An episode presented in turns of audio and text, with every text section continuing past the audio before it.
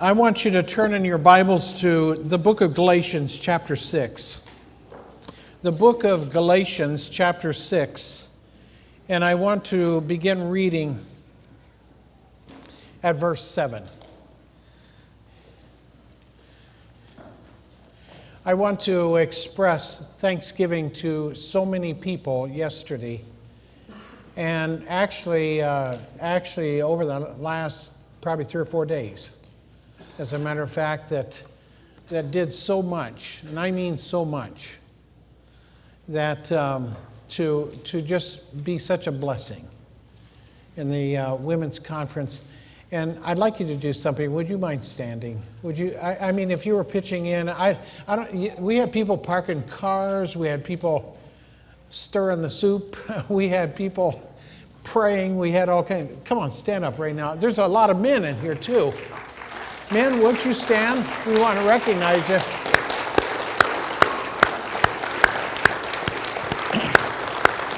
Wow. I'm not so sure if everybody stood there, but I, I, will tell you this it takes a lot of people to just successfully, wonderfully uh, provide a, a day of blessing like this so that the focus is on God and not just the processes and all of that thing, that the focus really is on God. Thank you so very much. I, I tell you what, if we were handing out MVP uh, plaques, uh, I, I, just believe every one of you deserve one. So that's a lot of MVPs in one season. And so thank you so very much. So gracious. And ladies, just one other thing. Don't forget, you're eating pizza Thursday, Thursday night, 6.30, Pasquale's, Humboldt. End of announcements. And don't eat it all because maybe I'll get some leftovers. That's kind of a nice thing, too. Galatians chapter 6, beginning in verse 7. This is what the Bible says Do not be deceived. God is not mocked. For whatever a man sows, that he will also reap. For he who sows to the flesh will reap the, I, am sorry, will of the flesh reap corruption. But he who sows to the Spirit will of the Spirit reap everlasting life. And then I've chosen a text from the book of Hosea, which is an interesting parallel to what Paul said there. But Hosea the prophet said this centuries before Paul. Hosea chapter 8 and verse 7 simply says, For they shall sow to the wind, and they shall reap the whirlwind. I want you to keep that in mind. You who sow to the wind, we shall reap the whirlwind. Ladies and gentlemen, the entire universe is under the control of a set of pre- precise and unchanging laws. And I think you know some of these.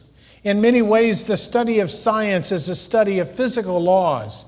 For example, there's a law of gravity. I, I should have brought something up here, but if I held some, I don't even know what I've got in my pocket. Microphone, could drop it. What's that? Huh? See, you see what it did? You see what it did? That wasn't my fault. Just don't step on that.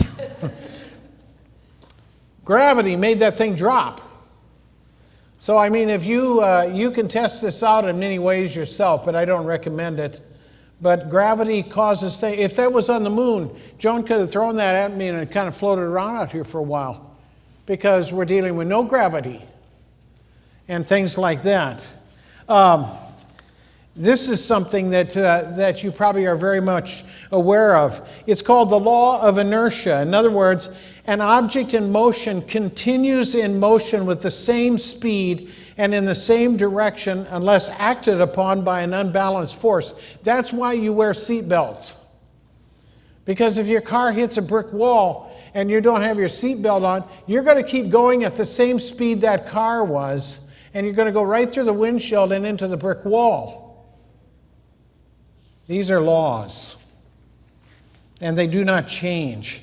I think it's interesting. The eminent geologist James Dwight Dana told the graduating class of Yale University, he made this announcement, and, and, and, and, and, it, and it captured my attention here. He says, if you as you face scientific problems, remember there is nothing truer in the universe than the scientific statements of the Word of God. Wow. That's something coming out of Yale University. The Bible is not only accurate when it comes to physical facts, but it explains to us this is not an accident. This is a part of the divine design of God that works.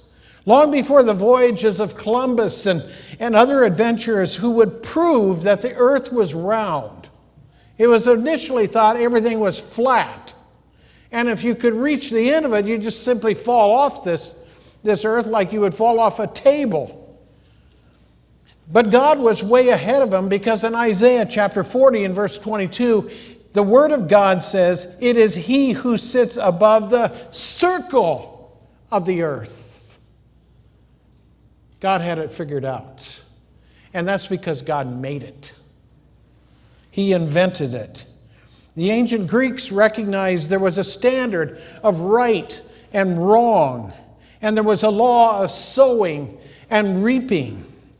The Bible is very crystal clear about this moral law, this moral choice.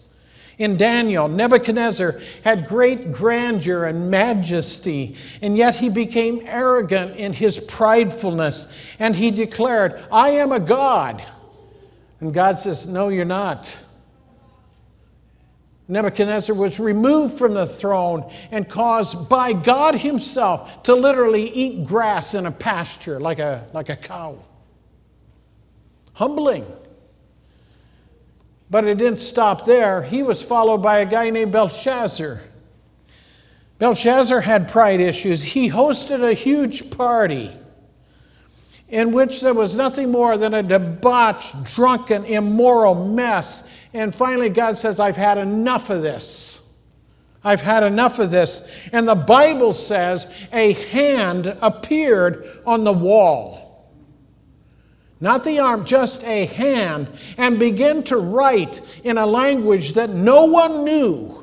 No one could describe what was being written. And somebody says, I believe we should go get Daniel because in Daniel there is a good spirit in him. They went and got Daniel. Daniel read it. Daniel knew what it was. And he spoke to power that night and said, God has numbered your kingdom and put an end to it. You have been weighed on the scales and found to be deficient. And your kingdom is now given to the Medes and the Persians. And that night, that ended the Babylonian Empire. I'll tell you what, God's got things in control. I think sometimes we look around our world and we say, wow, that thing's, that thing's spinning off into a weird direction. We look at our own government and say, wow, this thing is. Uh, who knows what's going to happen? I can tell you this God knows what's going to happen. God understands this. God created. And then He hands it over to people like us. And uh, we manage to find ways to really, really get it messed up. I saw a post on George Soros the other day who simply says, I am a God and I run things. Well, Guess who has something to say about that? Read Acts chapter 12. I believe it was I believe it was one of the Caesars who said the same thing. I am a god. God said, No, you're not. And worms begin to eat him from the inside out. Ugh. Yeah, I agree. I tell you, it's tough. You don't want to mess with You don't want to mess with a, a, holy God. I know we, we, folks, we have plenty of Nebuchadnezzars today. We've got the Belshazzar, we've got the Neros running around and all of these things. We have millions today who call out, there are no absolutes. I can do as I wish. There is no God. All of these things, we hear it today. God would never punish us. He's a good God. God doesn't send down fire and brimstone and, and punishments and everything. You want to bet? I wouldn't take that to Las Vegas because he still does. Much of the world today snubs their nose at God, almost like they're daring him to do anything. I dare you to do this. Well, God is going to do something because there is a law of sowing and reaping. Our text says it all. God is not mocked. There's a grim reality in front of us that, uh, that God holds a scale, if you will. He holds a scale, if you will. And the flesh side, if the flesh side dominates my life, then I'm going to be reaping the things of the flesh. If God dominates my life, then I, re- then I reap the things that God brings blessing into. And that blessing may not always show up immediately uh, or anything like that, but I guarantee you God brings blessing. The word mocked it's a word interesting. It's a, it deserves to be looked at for a moment here. The word means to turn up the noise. It means to ridicule, and not, it means to sneer or ignore. In other words, God is not to be sneered at or ignored or just turn up the noise when God starts to speak. I believe the Holy Spirit does speak. I believe he bears witness. I believe he's doing that right now in this church service. I believe there is a witness of the Spirit of the living God bearing a voice inside people's hearts and in people's lives. That voice is not heard by me. It's not heard by the person sitting next to you. But I guarantee you, people sitting in here right now, that voice is heard by you. You know God is talking. You know God is speaking. You know God has something to say to you, and He wants you to listen.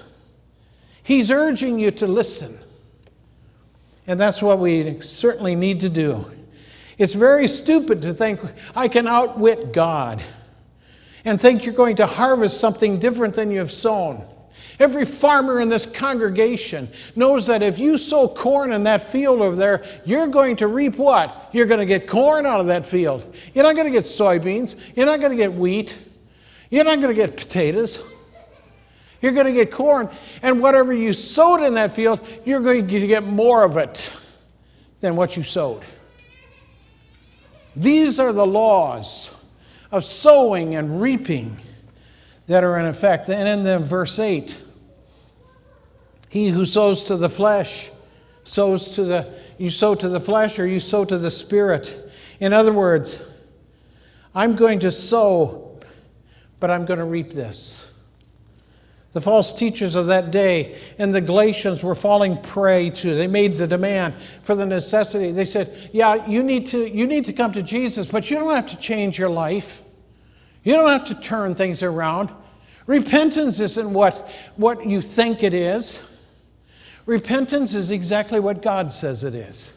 Repentance means I change my life. I go in a different direction. I need God's help to do that.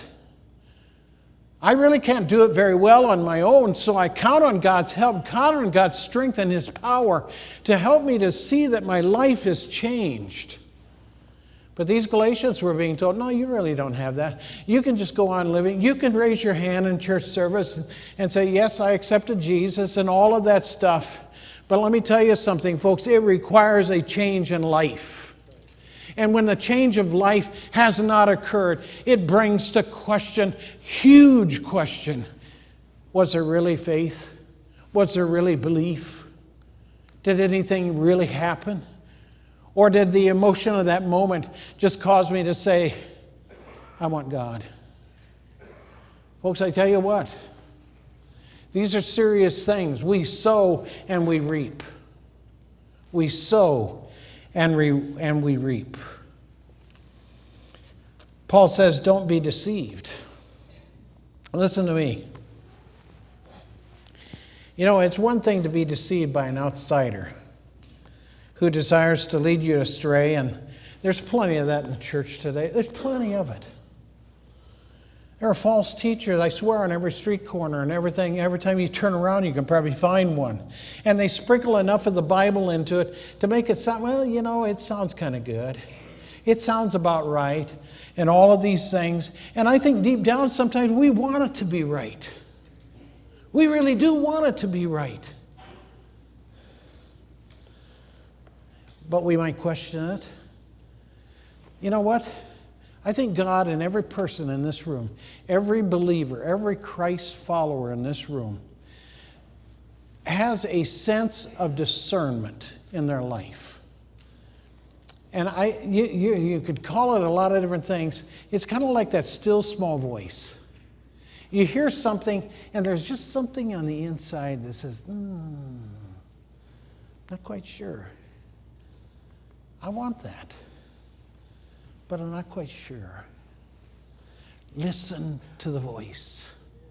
Listen to the voice.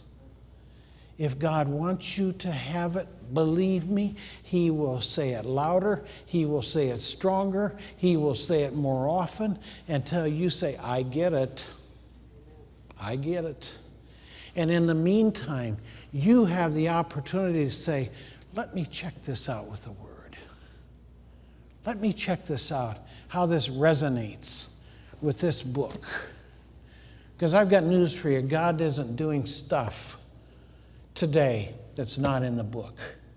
If you can't find it in the book, walk away. Okay? Not everybody wants to hear that advice. Not everybody wants that counsel. But it's true.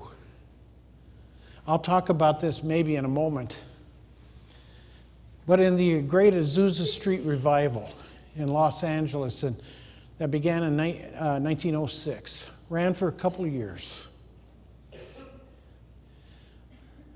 You know, I see what you see because I've got a screen back there. One of the things that was very interesting in the leadership, the leadership of that great vi- revival were godly people. And they believed that they wanted God, but they wanted the reality of God, not just a bunch of fluff and stuff like this.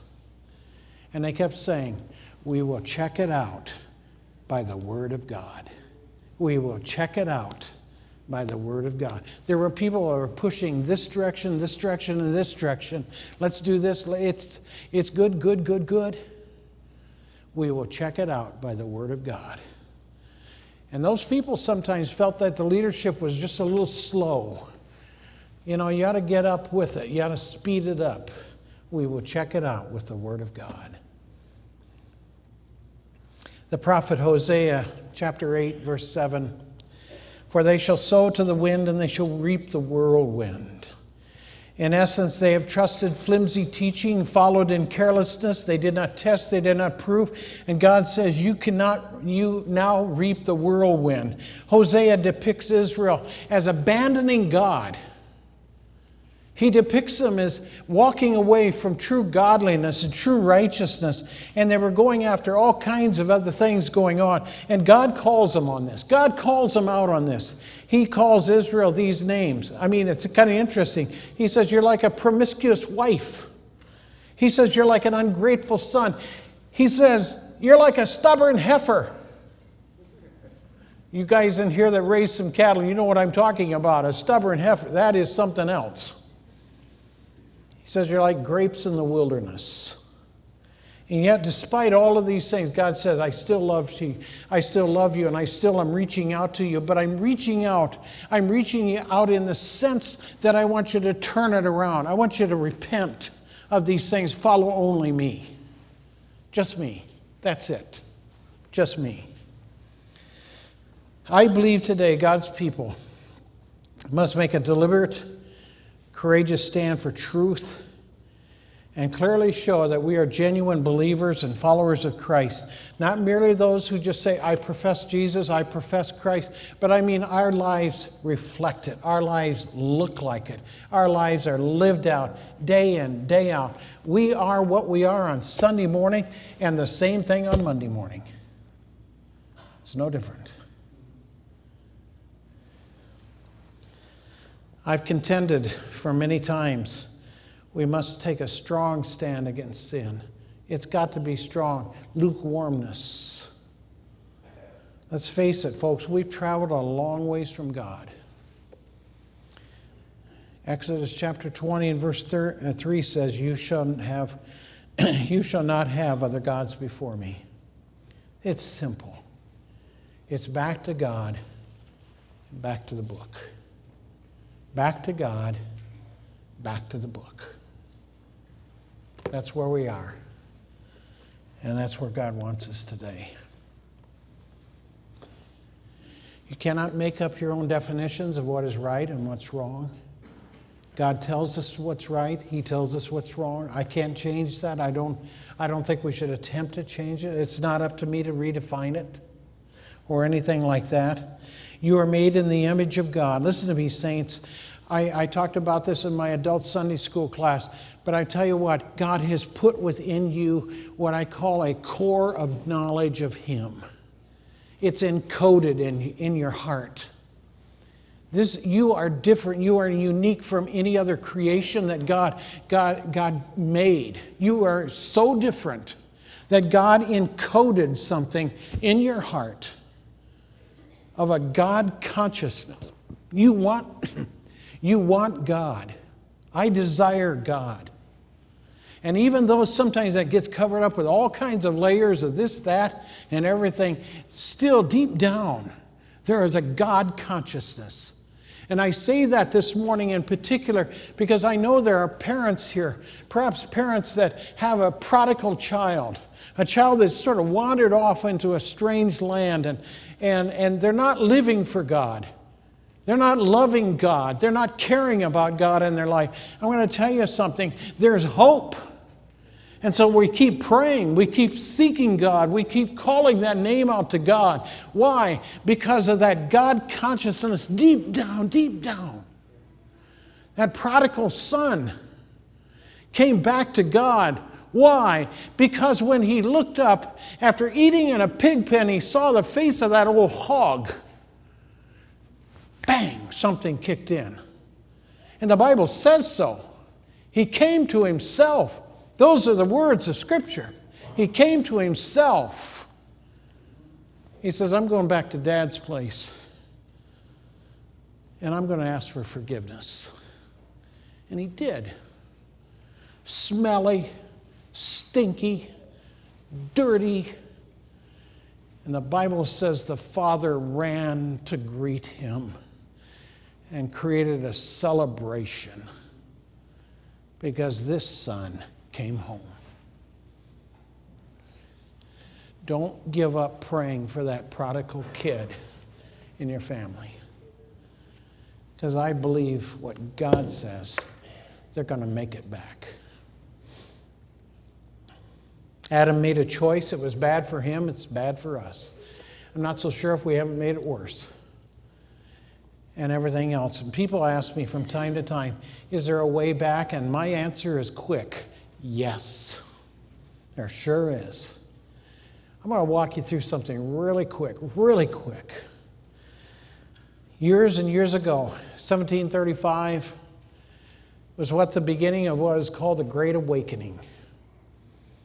And it was due to the preaching of a guy named Jonathan Edwards and also a guy named George Whitefield. I've got a book on Whitefield's sermons and sayings, and it's something else. This is a guy that preached to crowds as high as 25 and 35,000 people, no microphone. God gave him a voice that was, I mean, that would carry to Pocahontas. Think of that. Think of that. 30, 25, 30,000 people gathered to hear George Whitefield preach.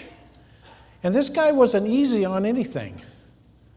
I mean, he started laying it out from the beginning that everybody's going to hell, and it got worse from there. Then he told them how to get right with God, and that's exactly what they did. But the first great awakening did something it woke up the church, it, it, it, caused the church to come alive and made a difference. There was something else called the second great awakening. I, I guess they didn't have too much imagination when naming these things, but uh, that came around 1790 and into the 18, low 1800s.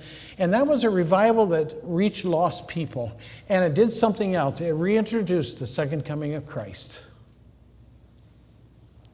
And it changed America. In 2000 or in, or in 1906, a revival swept into Los Angeles, California, on a place simply called Azusa Street. It lasted for a couple, three years. Tremendous outpouring of the Holy Spirit of God.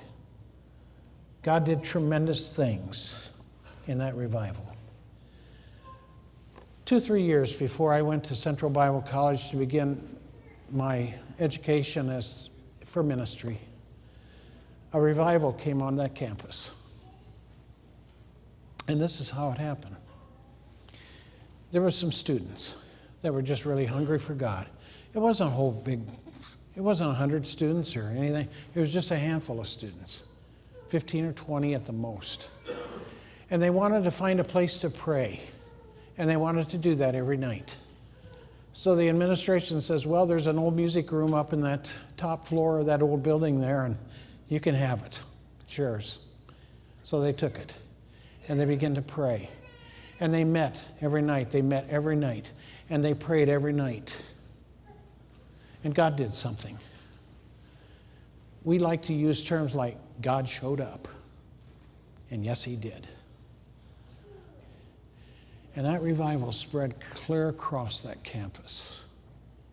Classes stopped. Chapel was open 24 hours a day. The cafeteria was too. It wasn't meal, it was a loaf of bread and peanut butter. Because we don't have time for meals.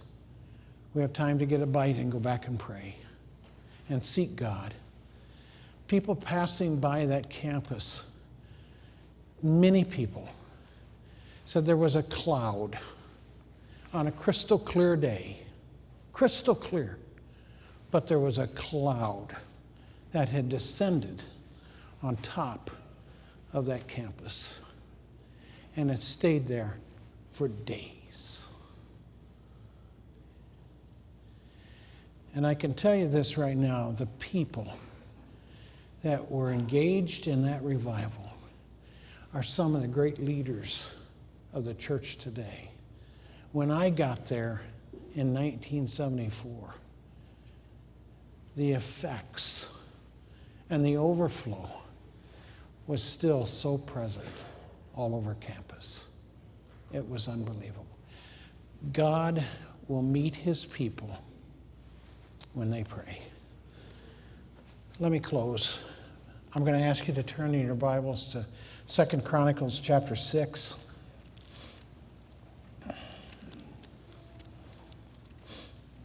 Second Chronicles chapter 6 and verse uh, 18.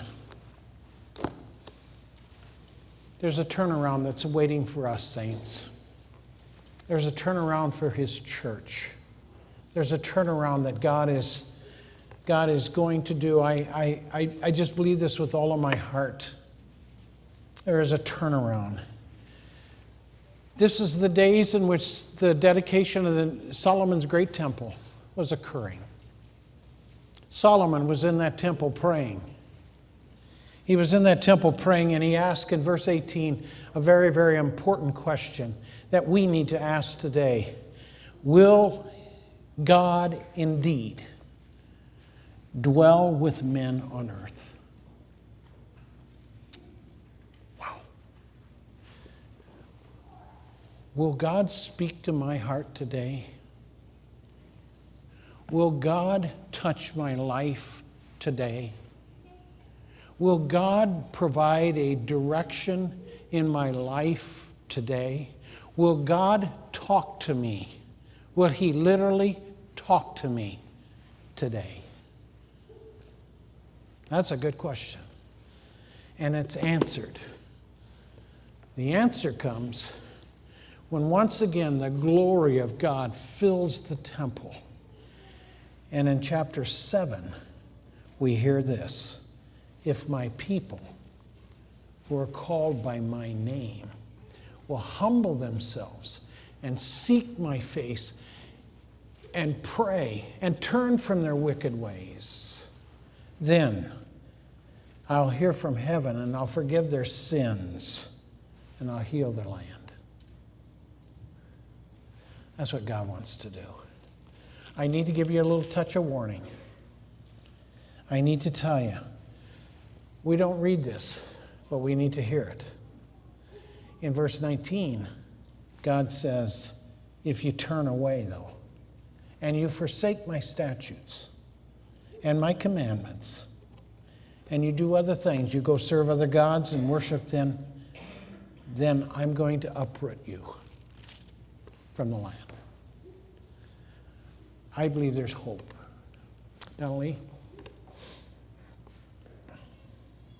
I've asked God throughout the week, how do you want to end this service? You know, I'm, I'm good at getting it going, I'm good to the middle.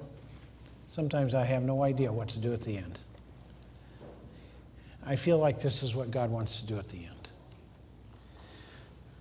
I just feel like we need to do, follow through on what God says here in the 14th verse. Humble yourself, pray, seek my face, turn from my sin.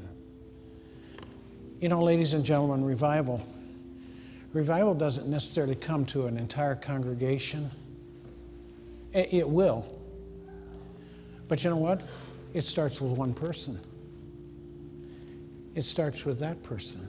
It starts with that person. Then it goes here. Then it goes over here and here and here. It starts that way. God could easily sweep in here and just do all kinds of stuff. But you know what? I, as, if I understand His word correct, He comes and speaks to us as a man, as a woman, as a teenager. He speaks to us simply to humble ourselves before God. I believe God wants to wind this service up. I want you to do something. I want us to spend a minute or two. That's not much time, but it's a start.